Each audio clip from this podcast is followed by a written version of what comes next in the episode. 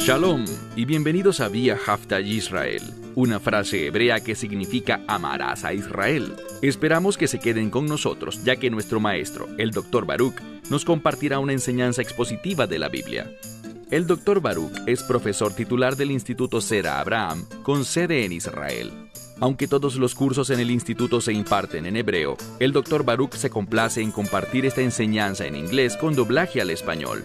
Para más información, visítenos en amarazaisrael.org o descargue nuestra aplicación móvil Mi Estudio Bíblico. Aquí está Baruch y la lección de hoy. Resulta muy peligroso cuando una persona simplemente toma un pasaje, lo lee una vez aunque lo lea con cuidado esa única vez, y luego piense que él o ella puede entender correctamente lo que el texto está revelando.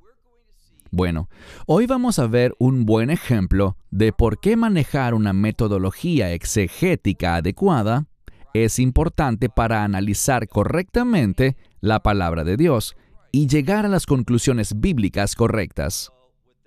Dicho esto, toma tu Biblia y ve conmigo al libro de Génesis, capítulo 38. Libro de Génesis, capítulo 38. Ahora, este capítulo a menudo es ignorado, aunque tiene implicaciones altamente significativas. Lo que veremos es que este capítulo presenta una especie de interrupción en la historia, y lo que quiero decir con eso es lo siguiente.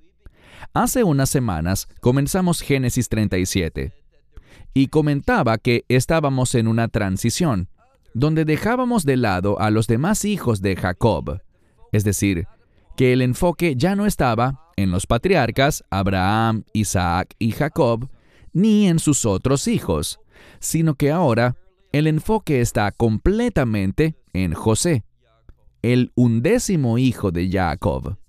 Y mencioné que José es una tipología del Mesías, es decir, que mientras más aprendemos de José, mientras más estudiamos su vida y los eventos de su vida y cómo respondió, podemos aprender más y más sobre el Mesías, sobre su obra y cómo va a llevar a cabo la liberación, salvación y redención para el pueblo de pacto de Dios y para todos aquellos que invocan su nombre, el nombre de Yeshua, el nombre del Mesías, con fe. Pero en el capítulo 38, el enfoque se coloca sobre Yehudá, y esto también tiene implicaciones mesiánicas. Y la razón de esto es que sabemos que el Mesías proviene del linaje de la tribu de Yehudá o Judá. Y como Judá se menciona aquí, siempre se pensará en una conexión mesiánica. Y esto es cierto, pero no tanto con Judá como individuo, sino más bien por una mujer, su nuera, de nombre Tamar. Y vamos a ver una vez más que cuando una mujer toma el centro de un pasaje, lleva al lector a una nueva pista contextual. ¿Y cuál será? La redención. Hay una conexión entre la mujer y el concepto de la redención, cuando se mencionan mujeres como enfoque central de un pasaje bíblico. Así que lee conmigo, como dije, en el libro de Génesis capítulo 38. Dice el verso 1, y aconteció en aquel tiempo. Usualmente podríamos esperar que algo bueno sucederá al leer la frase en aquel tiempo. Y este será ciertamente el caso aquí al final, porque lo que estamos descubriendo es que este linaje, el linaje mesiánico de Judá, pudo haber sido cortado, pero debido a una mujer justa, fiel y obediente, ese linaje, esa herencia, esa conexión mesiánica a través de la tribu de Judá continuará. Y por lo tanto, la esperanza no se ha perdido, sino que se ha renovado. Una vez más, verso 1. Y aconteció en aquel tiempo que Yehudá, es decir, Judá, descendió de sus hermanos. Muchos de los estudiosos rabínicos señalan que esta frase descendió puede tener implicaciones espirituales, lo que significa que este no es un momento alto en la vida de Judá.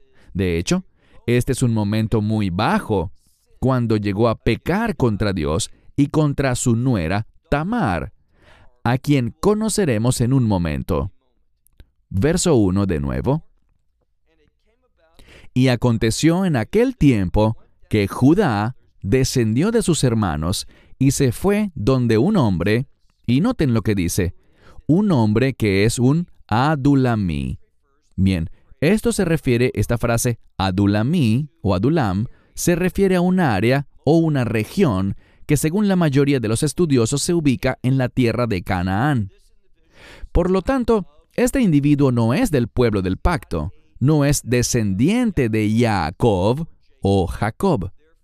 Por lo tanto, estamos tratando con un hombre que no es israelita, uno que no forma parte del pueblo de Dios.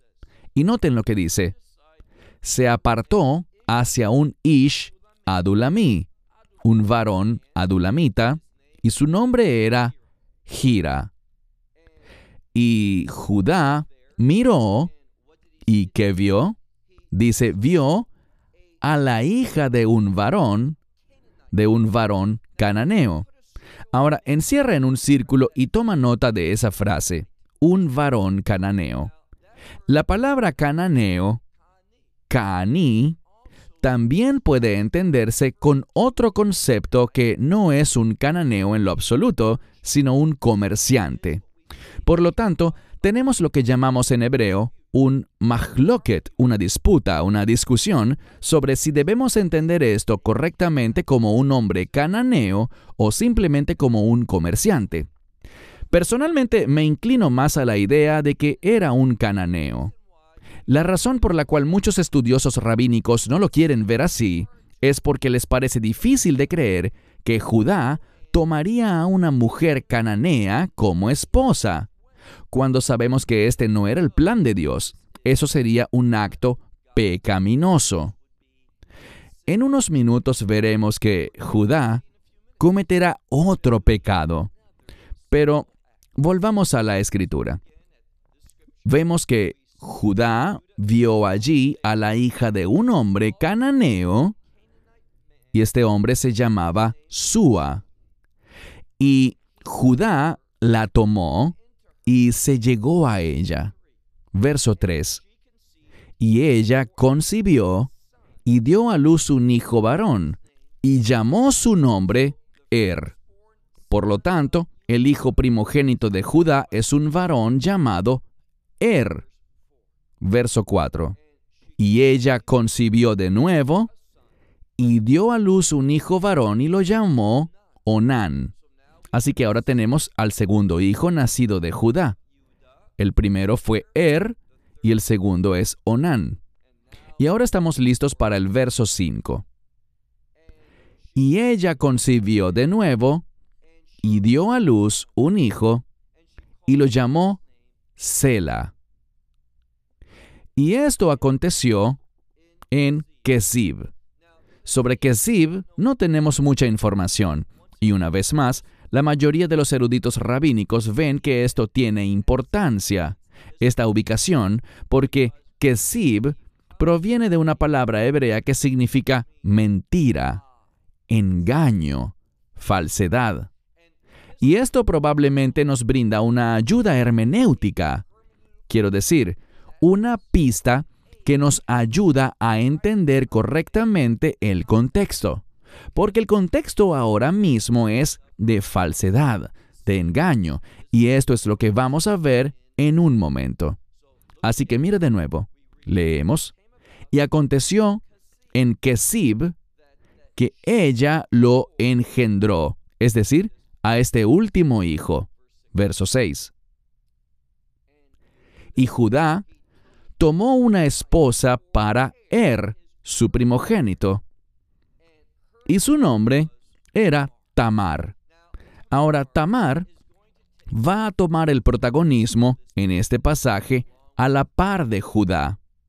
Pero en cuanto a Judá, vamos a descubrir que él está descendiendo, lo que significa que él no está viviendo de acuerdo con la voluntad de Dios. No está pensando de manera bíblica y por lo tanto hay un yeridá, un descenso. Pero en cuanto a Tamar, veremos que es una mujer justa. De hecho, más adelante en el texto, es decir, la próxima semana, veremos que Judá incluso exclama que ella es más justa que él. Y esta es una declaración muy significativa en la que nos enfocaremos la próxima semana. Pero mira el texto, verso 6. Y Judá tomó una esposa para Er, su primogénito, y su nombre era Tamar. Verso 7. Y aconteció que Er, el primogénito de Judá, dice, Ra Vene Hashem. Y la implicación de esta frase es que este Er era un sujeto maligno que hizo cosas malas y actuó incorrectamente ante los ojos del Señor, por lo que Dios lo mató. Él se encontró con el juicio de Dios. Verso 8.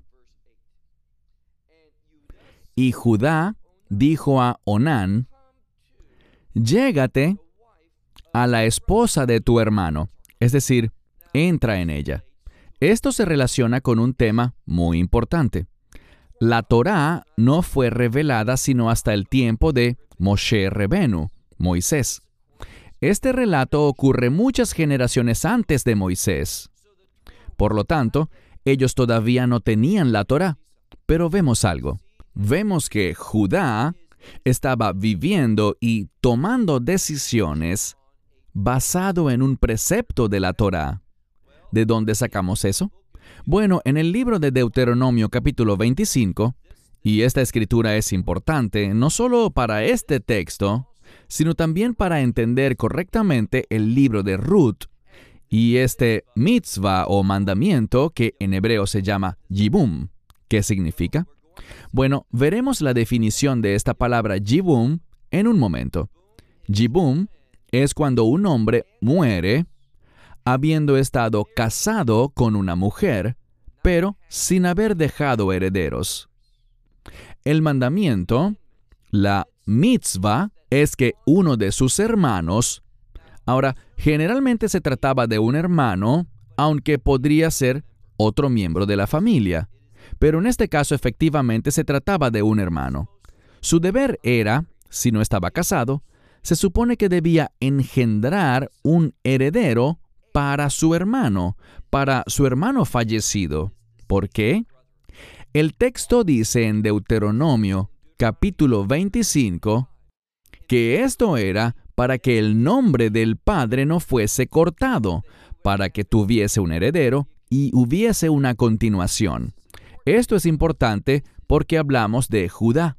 Aprenderemos más adelante en el libro de Génesis algo que todos sabemos ahora, que el Mesías viene de la línea de Judá.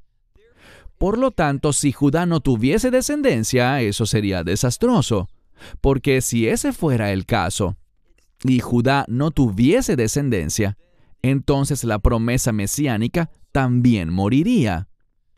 Entonces, como dije, esto tiene implicaciones significativas para nosotros y para todo el mundo.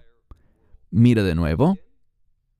Leemos aquí, al final del versículo 7, que este Er hizo lo malo ante los ojos del Señor, y Dios lo golpeó, lo mató.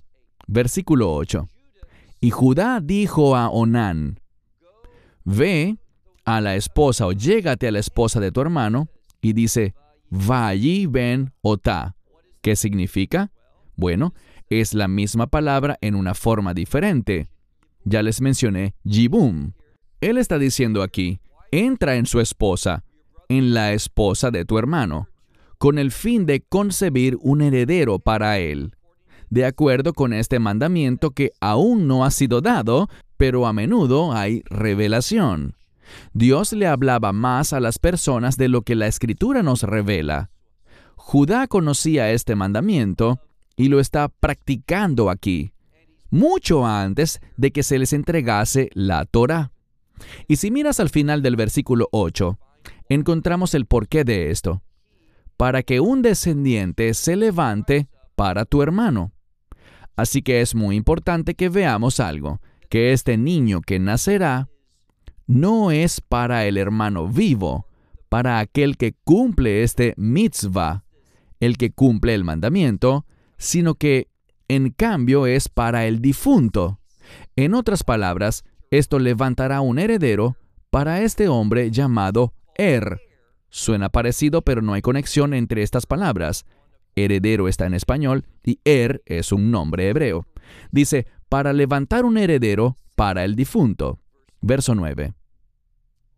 Onán, cuando se enteró que el descendiente no sería para él, o que no sería contado como hijo suyo, sucedió que cuando entró en la esposa de su hermano, él lo destruiría en el suelo, lo que significa que él no proporcionaría de su simiente a su esposa o a la mujer para que ella concibiera, para que a ella no se le diera simiente o que simiente no le fuese dada para su hermano, lo que significa que no se concebiría un heredero.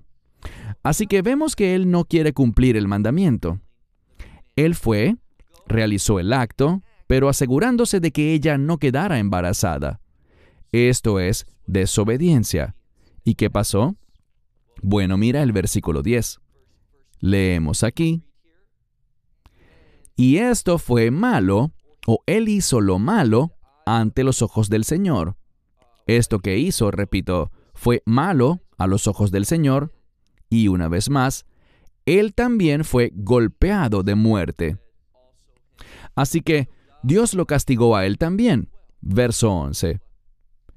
Y Judá le dijo a Tamar, su nuera, regresa como viuda a la casa de tu padre.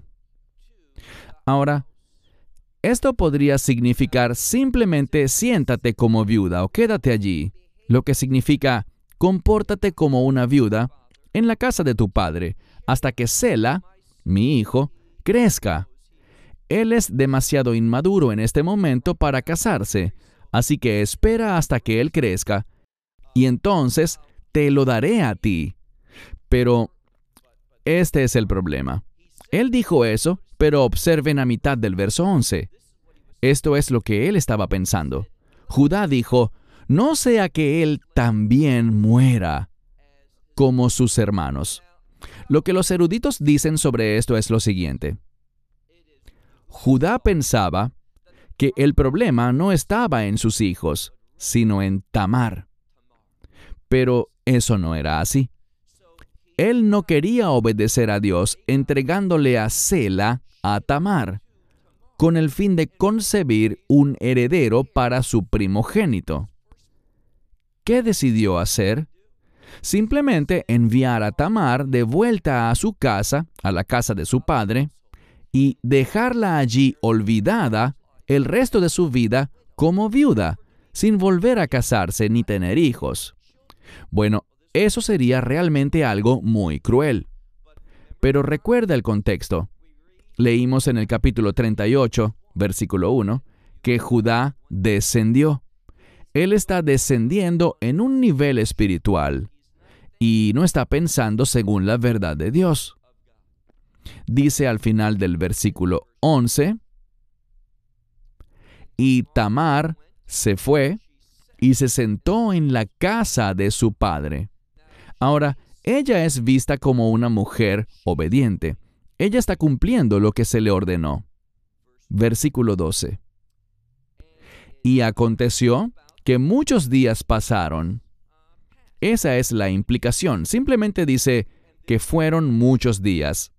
Y leemos que la hija de Sua murió la esposa de Judá. Así que ahora encontramos algo. Encontramos otro incidente de muerte. ¿Por qué eso es importante? Bueno, en este capítulo, y es crucial que veamos esto, en este capítulo, la gente muere por su desobediencia. La muerte está relacionada con la desobediencia.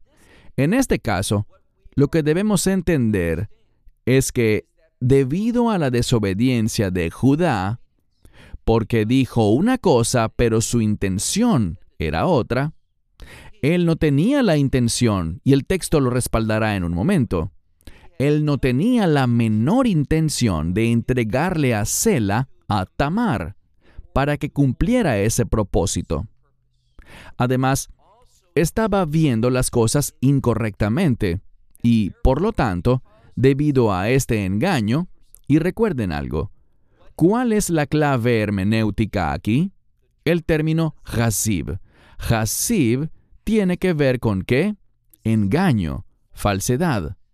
Ahora, muchas personas quieren atribuirle a Tamar la falsedad, por lo que veremos más adelante en el texto. Pero en realidad, la falsedad, el engaño, está en Judá, por no cumplir lo que dijo y por no tener la más mínima intención. Así que ahora encontramos esto. A Tamar se le está diciendo de manera insensible, ella no lo sabe, pero la intención de Judá es simplemente enviarla lejos y forzarla a vivir el resto de sus días como viuda, sin tener hijos jamás, sin volver a tener un esposo, completamente sola. Y debido a que se comportó de esta manera, la implicación del texto es que Dios, una vez más, trajo juicio, y su esposa, la hija de Suba, también murió. Ahora mira el verso 12 en la segunda mitad. Y Judá fue consolado y terminó su luto. Fue consolado por la muerte de su esposa y subió para esquilar su rebaño. Verso 12. Al final. Él y Gira, su amigo, el Adulamí, es decir, el Adulamita, en el lugar llamado Timna. Así que allí estaban ellos esquilando a las ovejas, estos dos individuos. Versículo 13. Y se le informó a Tamar lo siguiente, He aquí, tu suegro ha subido a Timna para esquilar su rebaño. Verso 14. Cuando él hizo esto, su luto había terminado. Estaba realizando sus negocios habituales. ¿Y qué sucedió? Ella se dio cuenta de algo. Vamos a ver que esto se registra expresamente para nosotros, pero les daré un adelanto. Ella se dio cuenta con el pasar del tiempo de que Judá no tenía la intención de darle a su último hijo, Sela, a ella, para que pudiera levantar un heredero para su difunto esposo. ¿De dónde sabemos esto? Bueno, sigue leyendo. Mira por favor el versículo 14. Y ella, esta es Tamar, la viuda de Er, la nuera de Judá, se quitó la ropa de su viudez de su cuerpo y se cubrió con un pañuelo o con una bufanda y se cubrió, es decir, se vistió con otras prendas, se disfrazó para que no pudiera ser reconocida y se sentó en el cruce que queda de camino a Timna. ¿Por qué hizo esto? Aquí está el versículo importante. A mitad del verso 14 dice, porque vio que Sela había crecido. Bueno, la promesa era que cuando Sela creciera, le sería entregado a ella, pero no le fue entregado a ella para que... Él no le fue entregado a Tamar para que ella fuera su esposa. Entonces, cuando ella se dio cuenta de esto, hizo algo. Ella quería cumplir el mandamiento bíblico. Insisto, debemos tener en cuenta que este mandamiento todavía no había sido dado a Israel en la Torá. Pero la implicación es que Judá lo conocía. Él usó ese término único que lo define y por lo tanto estaba al tanto del mandamiento, pero no estaba siendo obediente debido a su mala interpretación del asunto. Se nos dijo que tanto Er, su primogénito, como Onán, su segundo hijo, ambos hicieron lo malo ante los ojos del Señor. Y Dios los mató. Él hizo que murieran. El problema no era Tamar. Ella no fue la causa de la muerte de estos dos hombres, como aparentemente Judá pensaba. Y por lo cual impidió que Sela se uniera con ella, de acuerdo con la promesa que le había hecho. Así que él actuó con engaño. Vayamos de nuevo a donde quedamos en el verso 15. Y Judá la vio, es decir, él vio a Tamar, pero no la reconoció porque ella se había cubierto por completo. Judá la vio y pensó que ella no era sino una prostituta. ¿Por qué? Bueno, porque su rostro estaba oculto. La prostitución es una actividad muy vergonzosa. Y en segundo lugar, por el lugar donde ella se encontraba sentada. No habría otra razón para que una mujer se vistiera de esa manera y se sentara en ese lugar a menos que fuera una prostituta. Así que esto es lo que él pensó acerca de ella. E incluso dice al final del versículo 15, que ella había cubierto su rostro. Verso 16. De la misma manera que estuvo mal que Judá acudiera a quién? A este Sua con el fin de casarse con su hija, tenemos que volver a subir y mirar el texto con mucho cuidado, porque cuando se repiten palabras en el texto bíblico, especialmente cuando se trata de palabras singulares, extrañas, cuando quizás existen otros términos más comunes que pudieran ser usados, cuando algo así pasa, es porque la escritura busca compartirnos algo significativo. Así que retrocedamos al versículo 1. Noten lo que dice. Y aconteció en aquel tiempo que Judá descendió de sus hermanos, y noten lo que dice. Vayet ad ish adulami ush mohira. El punto aquí es Vayet. Vayet significa desviarse, significa ir en una dirección diferente. Y noten lo que hizo. Al desviarse, él terminó haciendo lo que no debía. Tomó a una mujer cananea como esposa. Eso estaba mal de acuerdo a lo que sus ancestros habían instruido varios capítulos atrás. Esa era la tradición familiar, por lo que Abraham dijo en cuanto a Isaac y lo que Isaac dijo en cuanto a sus hijos, Jacob y Esaú.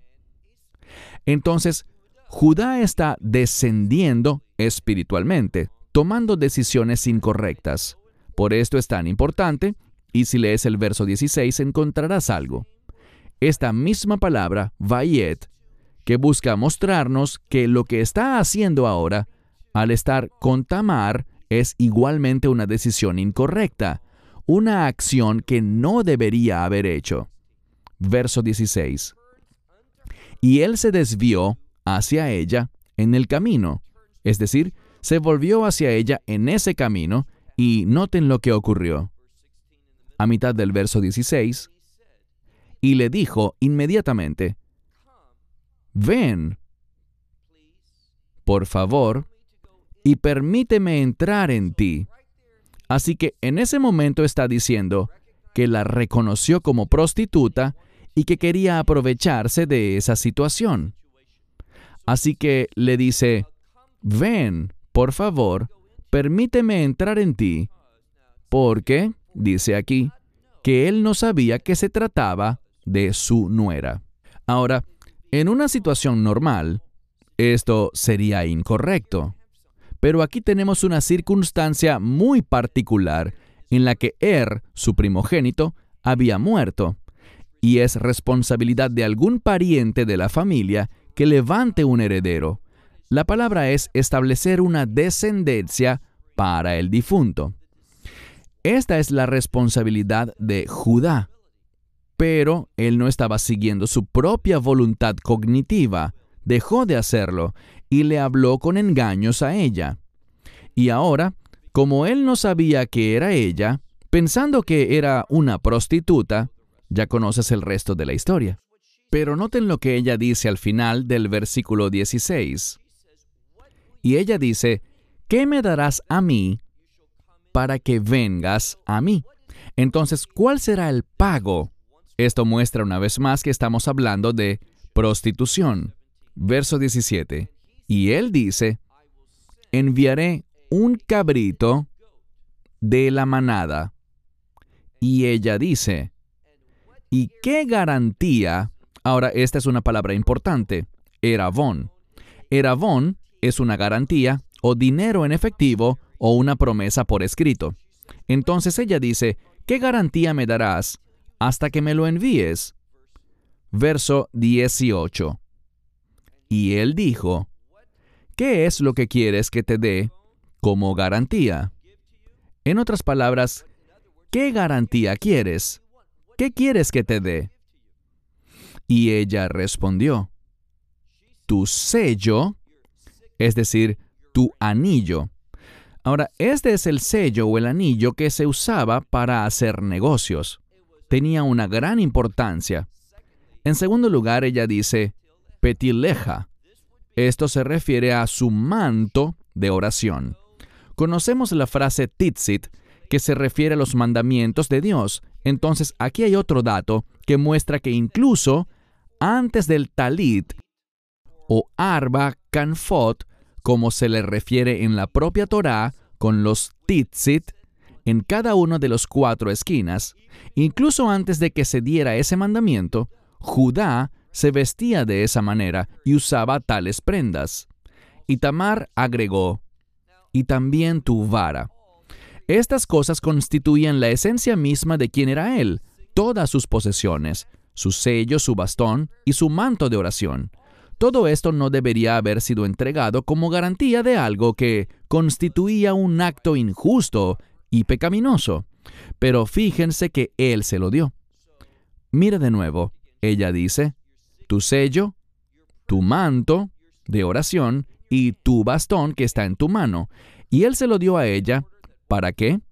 Para que Él pudiese llegarse a ella y ella concibiera por Él. Esta concepción inmediata también es una ayuda hermenéutica. Nos da entendimiento de este pasaje. ¿Por qué? Bueno, nos dice que cuando esto sucedió, ella estaba fértil y en segundo lugar, ella concibió instantáneamente. Cuando miramos la Torah en otros lugares, cuando Dios se mueve, cuando la bendición de Dios está presente, hay concepción. La concepción es vista como resultado de la bendición de Dios. Entonces hay una pregunta que debemos hacernos. Innegablemente Judá está actuando mal. Él lo confesará en un momento. Pero la pregunta es, ¿será que Tamar está igualmente equivocada?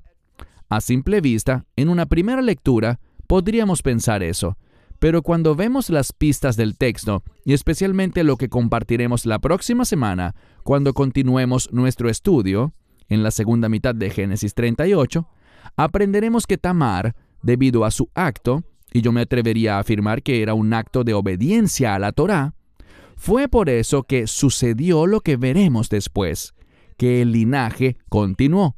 Y veremos que este acto jugó un papel en la generación de los eventos para que el Mesías pudiera nacer en este mundo. Un pasaje muy significativo. Bueno, cerraré este estudio con esta declaración. Hasta la próxima semana cuando continuaremos en Génesis capítulo 38. Hasta entonces, Shalom desde Israel. Shalom from Israel. Esperamos que te hayas edificado con el mensaje de hoy y lo compartas con otros. Te invitamos a seguir nuestros estudios cada semana por este canal y por el portal de YouTube de Amarás a Israel. También puedes descargar nuestra aplicación móvil gratuita Mi Estudio Bíblico.